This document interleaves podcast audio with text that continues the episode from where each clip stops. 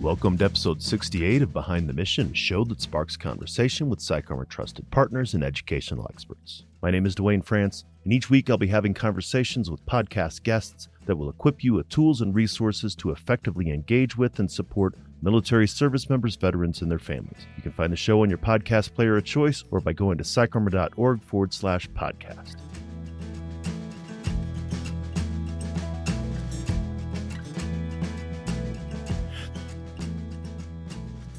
Thanks again for joining us on Behind the Mission. Our work and mission are supported by generous partnerships and sponsors who also believe that education changes lives. This show is brought to you by PsychArmor, the premier education and learning ecosystem specializing in military culture content. PsychArmor offers an online e learning laboratory that's free to individual learners as well as custom training options for organizations. On today's episode, I'm having a conversation with Paul Fukuma, chairman and CEO of Taji 100, a nonprofit that hosts a virtual fitness challenge in February of every year. Paul is a fourth generation Army veteran who served in Iraq and took part in the first Taji 100 in Camp Taji, Iraq in 2010. Paul is a Sunnyvale, California native and currently serves the city of Sunnyvale as a public safety officer in addition to his support for the Taji 100. A quick note before we get started. The audio in this episode is probably not what you're typically used to hearing on the Behind the Mission podcast. Even your friendly neighborhood podcast host has to get away sometimes. And when I recorded this episode with Paul, I was in Delaware for the Coastal Delaware Running Festival. So I was on a remote setup and apparently not a very good network. So bear with the audio quality because the content of the conversation is really great. You can find out more about Paul by checking out his bio on our show notes. So let's get into my conversation with him and come back afterwards to talk about some of the key points.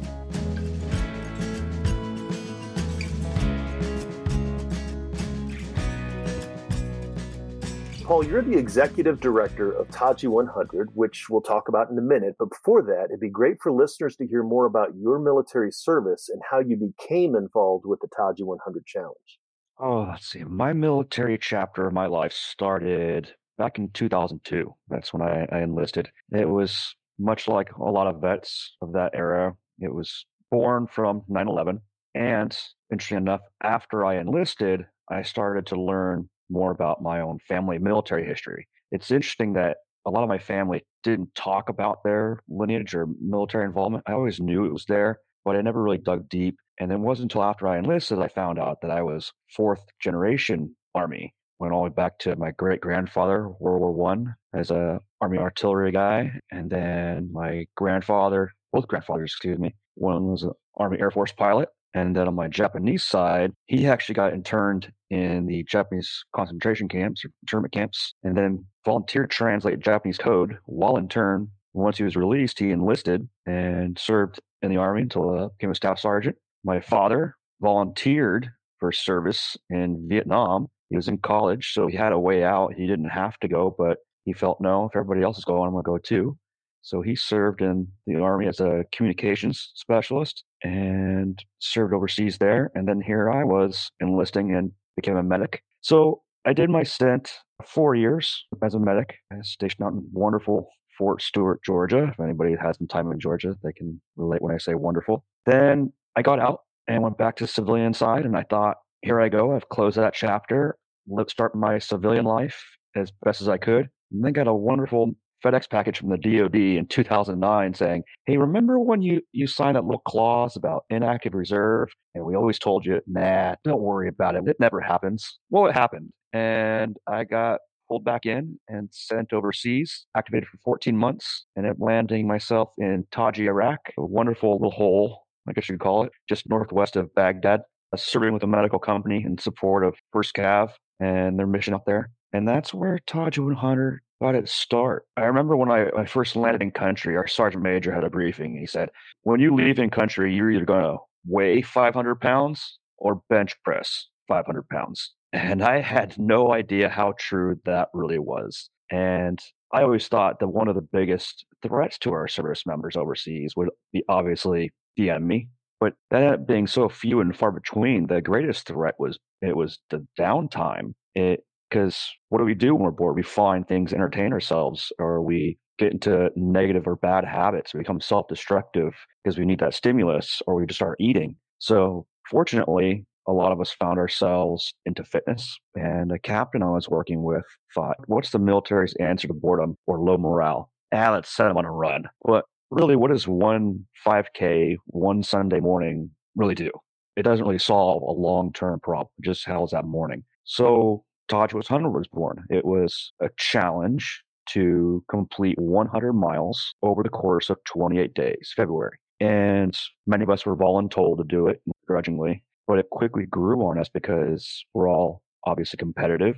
We wanted to be our own best and beat each other. It gave us something to look forward to every day, and it quickly found its way to become my escape. I found myself zoning out because we had this small hardened structures for a gym over there that we can actually finally take our body armor off and, and feel a bit of breath of relief, get on these really ancient archaic treadmills, jump on and for an hour, I would escape. I wouldn't be there anymore. I wouldn't be in a location halfway around the world, away from my loved ones, away from my family. I wouldn't think about work, all the stressors, or all of my soldiers' issues that I had to deal with as a sergeant. It was my release. And that was such a huge mental break for many of us. We became, I could dare say, addicted to it. Once the event was over, we found ourselves, wow, look what we've accomplished. I never thought in the wildest dreams I could crush 100 miles in, in a meager four weeks. So that built a huge amount of camaraderie. And then I came home and I desperately missed it. I, I desperately missed that that bond that was that's born in the military, and I yearned for it.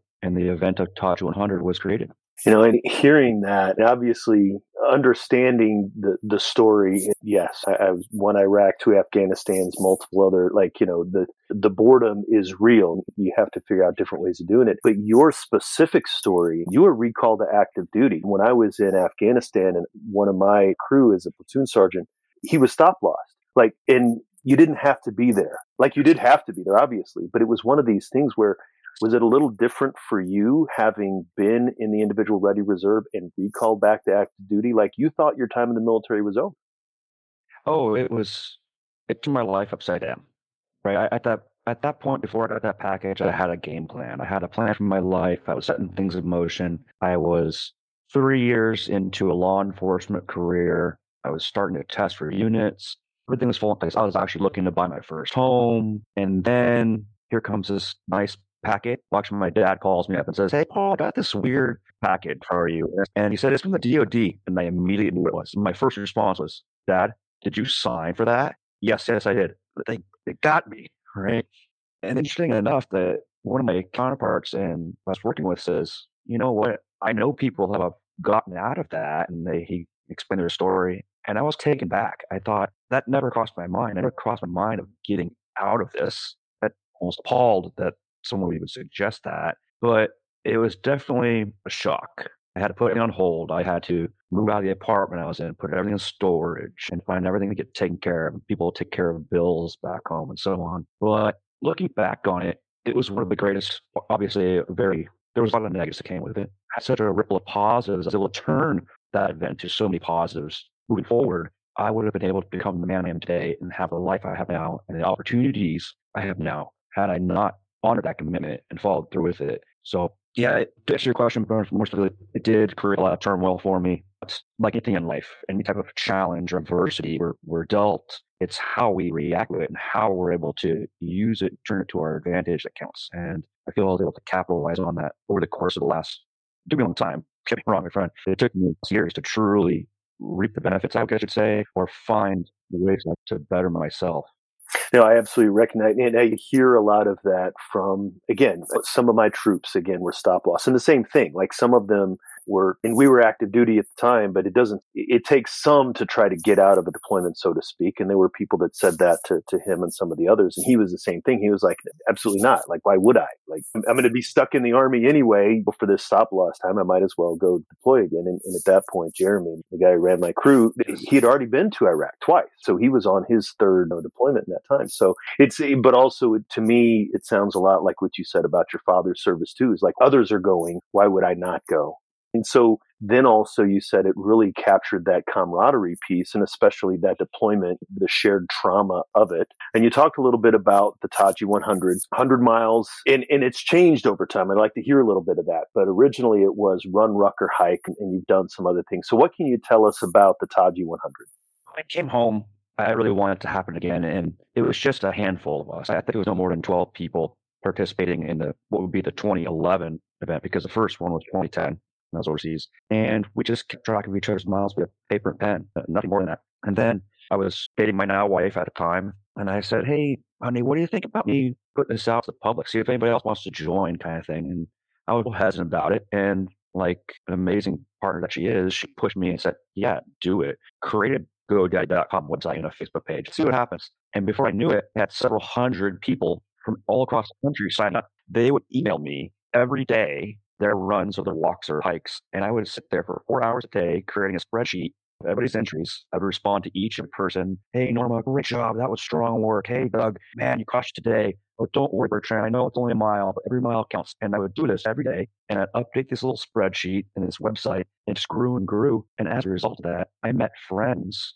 who I consider family. It really tied people together. And one person who I met, she said, because I knew I was emailing a person, I knew if I didn't do it today, Paul would know. He wouldn't see my email, and I, I couldn't do that. So that was a massive motivating force for me. And then I started hearing success stories after that. I had one woman tell me she suffered from debilitating migraines. We're, we're talking two, three days a week. She couldn't get them, right? Taking medication, this pharmaceutical stuff. And she said, this gave me motivation to get out of bed and do things. And the more active I became, the less I found out having migraines. And she said, now I continue to be active the way Taji 100 taught me. And I'm down to a migraine once a month, maybe. And to hear that something I started has such a positive impact on people's lives, it's literally changing the way they see their day to day life. It's very humbling. I feel very proud of it. And I told people before, if this whole event goes bottom up and it goes bankrupt and I can't continue anymore, I still consider it a massive success because I know help change people for the positive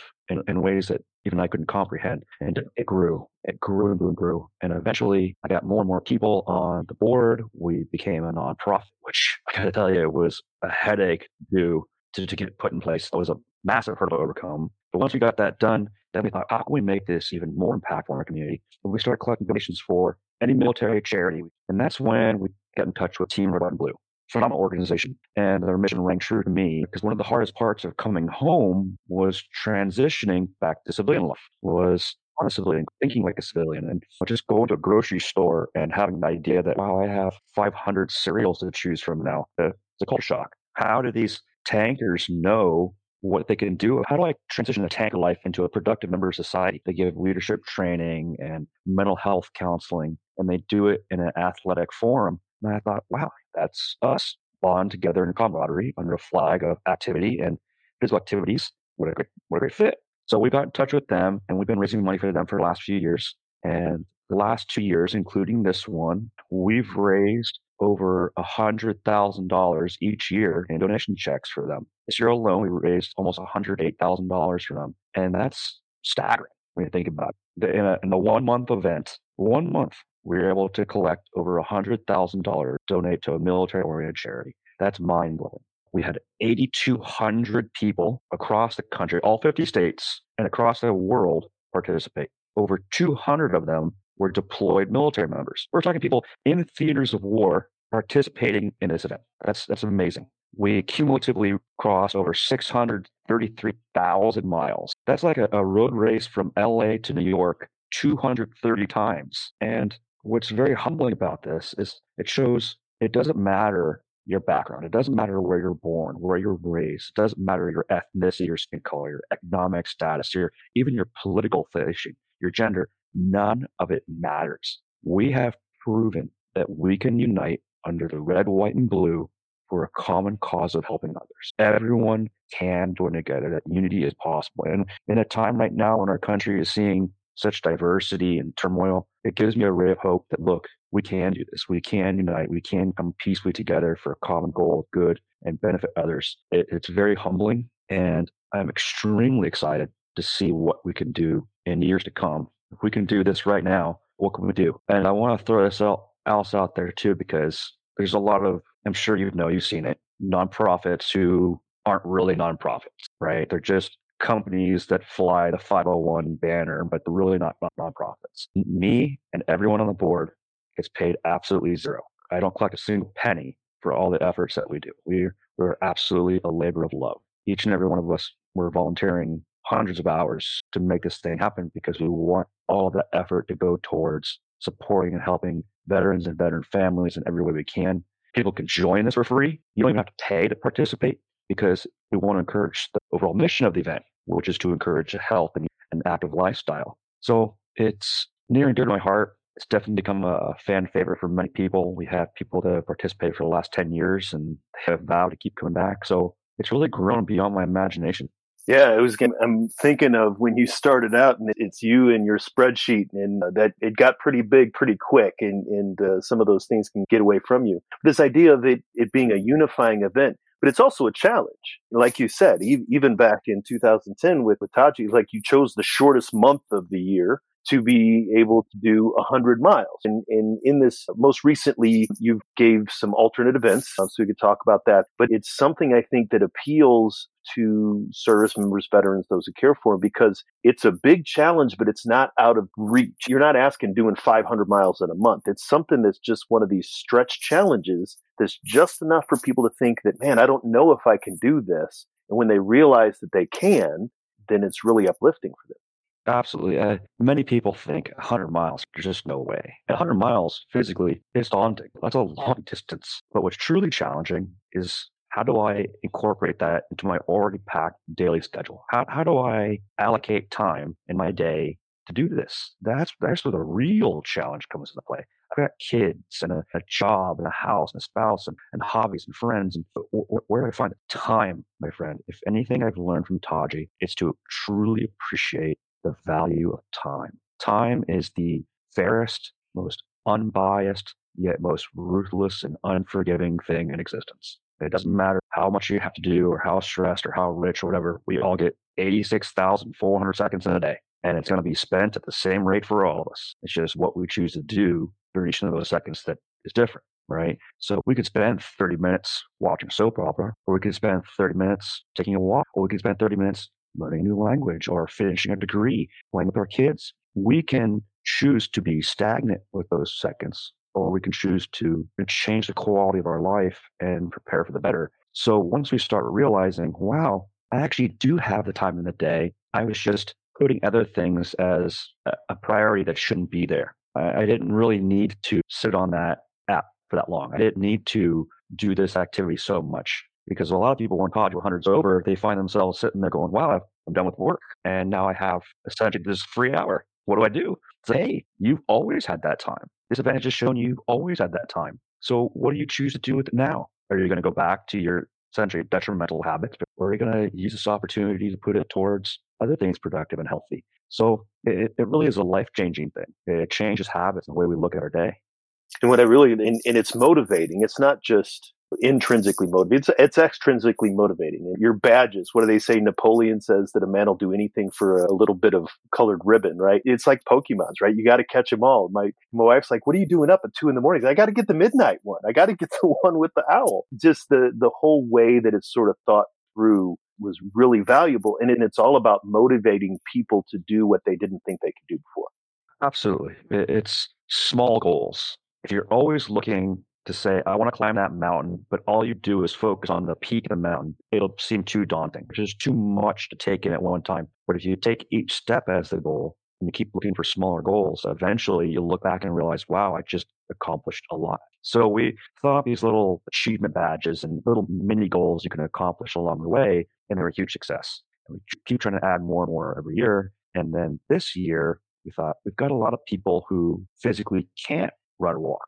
They can't either injury or what have you. And that doesn't seem right. It doesn't seem right that they can't participate in this event and gain or learn from this as well. So we opened it up. Now you can swim. Now you can bike. And that was massively successful. It was a huge beta test this year to see if people liked it. And it was overwhelmingly positive. So we're looking for more ways to expand maybe rowing next year. I was going to say because I stopped rowing for the month of February just to be able to get the uh, the miles in. But uh, if there would have been rowing, I probably would have done both the rowing and the running. Oh, and that's another thing. Many people wanted to mix and match activities, so they wanted to do this and that. So unfortunately, while I have all these visions and stuff, ultimately it falls on my programmer's shoulders on matrix, voodoo magic he can do on a computer that I have no clue in understanding but he's a wizard at it. He's an artist and he does a really good job with our website and building the backend structure. So I keep coming up with all these crazy ideas, and he keeps looking at me like, "How much are you going to make me do?"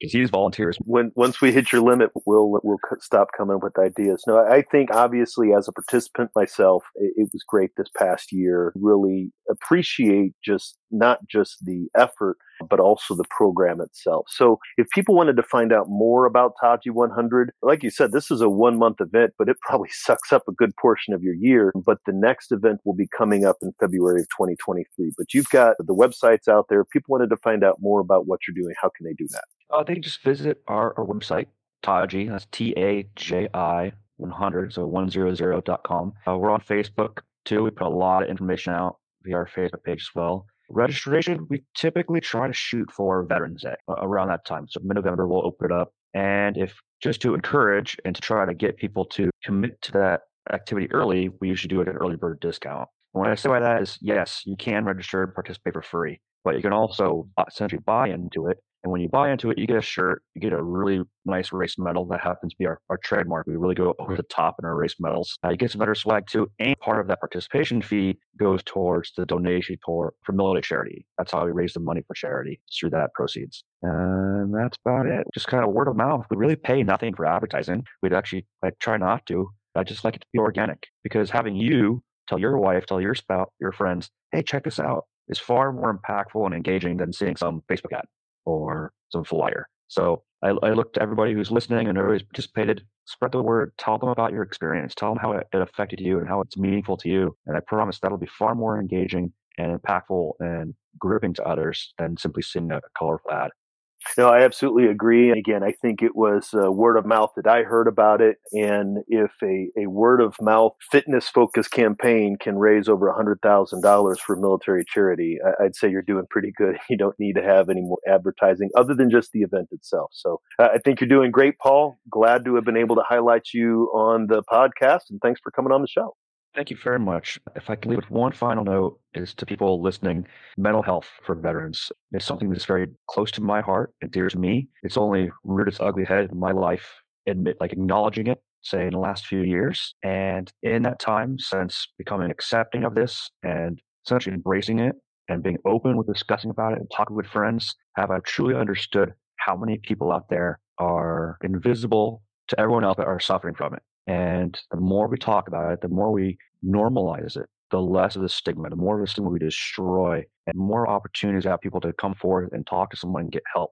I'd say in the last few years of just being open and just randomly talking to friends and, and loved ones and neighbors, the more and more people open up to me and say, I didn't know who to go to. I didn't know who would judge me. And it's really opened my eyes to how prolific this is, especially amongst the veteran community because you often hear a lot of people say, you know, I, I, don't need help because I'm not as bad as so and so. He's the one who needs help. Every bit of damage is damage. And we can see a broken bone, we can see a cut, we can see a bruise, but you can't see that scarring, that damage, that bleeding on the soul and on the emotion. It's hidden. So please, if you have somebody out there, just talk about it. Even if you don't believe they are suffering, just make it openly known that you are essentially a safe person to talk to. You're judgment free. You love them. You want to help people it's important that we look out for each other every day, all the time. Absolutely. That's the goal here. And we're just trying to educate more people about not just those things you're talking about, those concerns, but also the strengths, the inherent strength that we have. And some of that inherent strength is about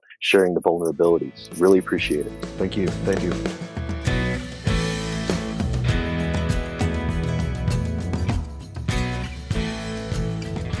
Again, this show is brought to you by PsychArmor the premier education and learning ecosystem specializing in military culture content. PsychArmor offers an online e learning laboratory that's free to individual learners as well as custom training options for organizations. You can find out more about what they're doing at psycharmor.org.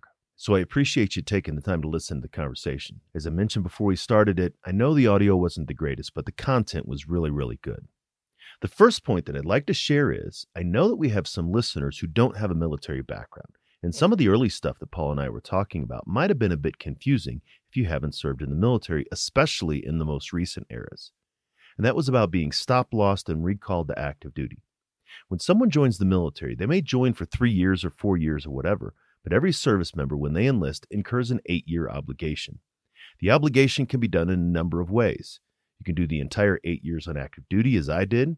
You can do some of that time on active duty and some of that time in the reserve component of a branch in the military. My younger brother did that. He did six years active duty, two deployments, and then did some time in the reserves fulfilling his eight year obligation. Or you can go into what's called the Individual Ready Reserve, or IRR, which is what Paul did. He did his four years and still owed four years. In the IRR, you're basically a civilian. You don't wear a uniform, you don't have to adhere to military standards, you're moving on with your life until, like Paul, you get a packet in the mail saying, We need you back and you still owe us some time.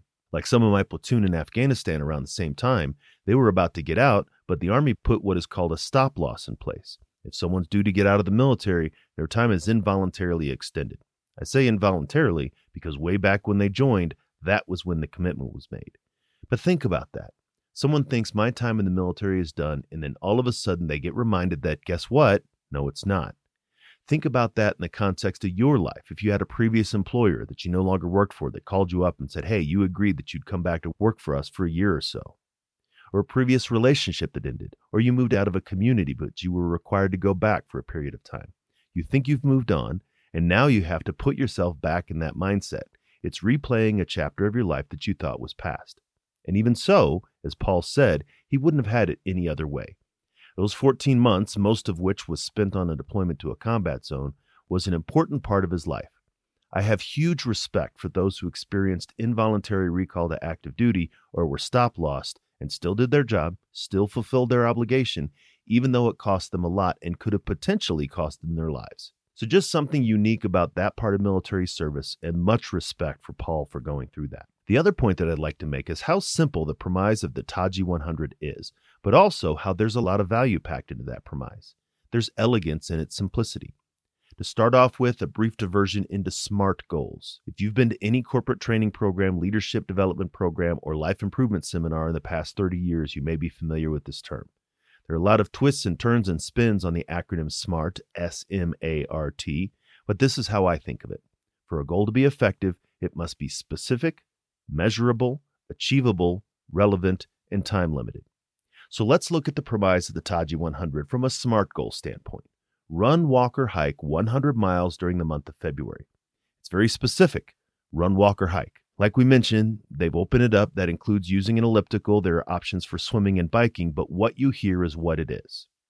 Measurable 100 miles. It doesn't say run, walk, or hike as far as you can, or run, walk, and hike a lot. You can measure how far you go because there's a measurable goal 100 miles. Achievable 100 miles may sound like a lot, and it is. That's something like 3.4 miles a day. And the Taji 100 team doesn't recommend that you do that every day, but even though it's a stretch, it's still doable. Like I said in our conversation, it's not out of reach. It takes effort and it can be challenging, but it's still within the realm of possibility.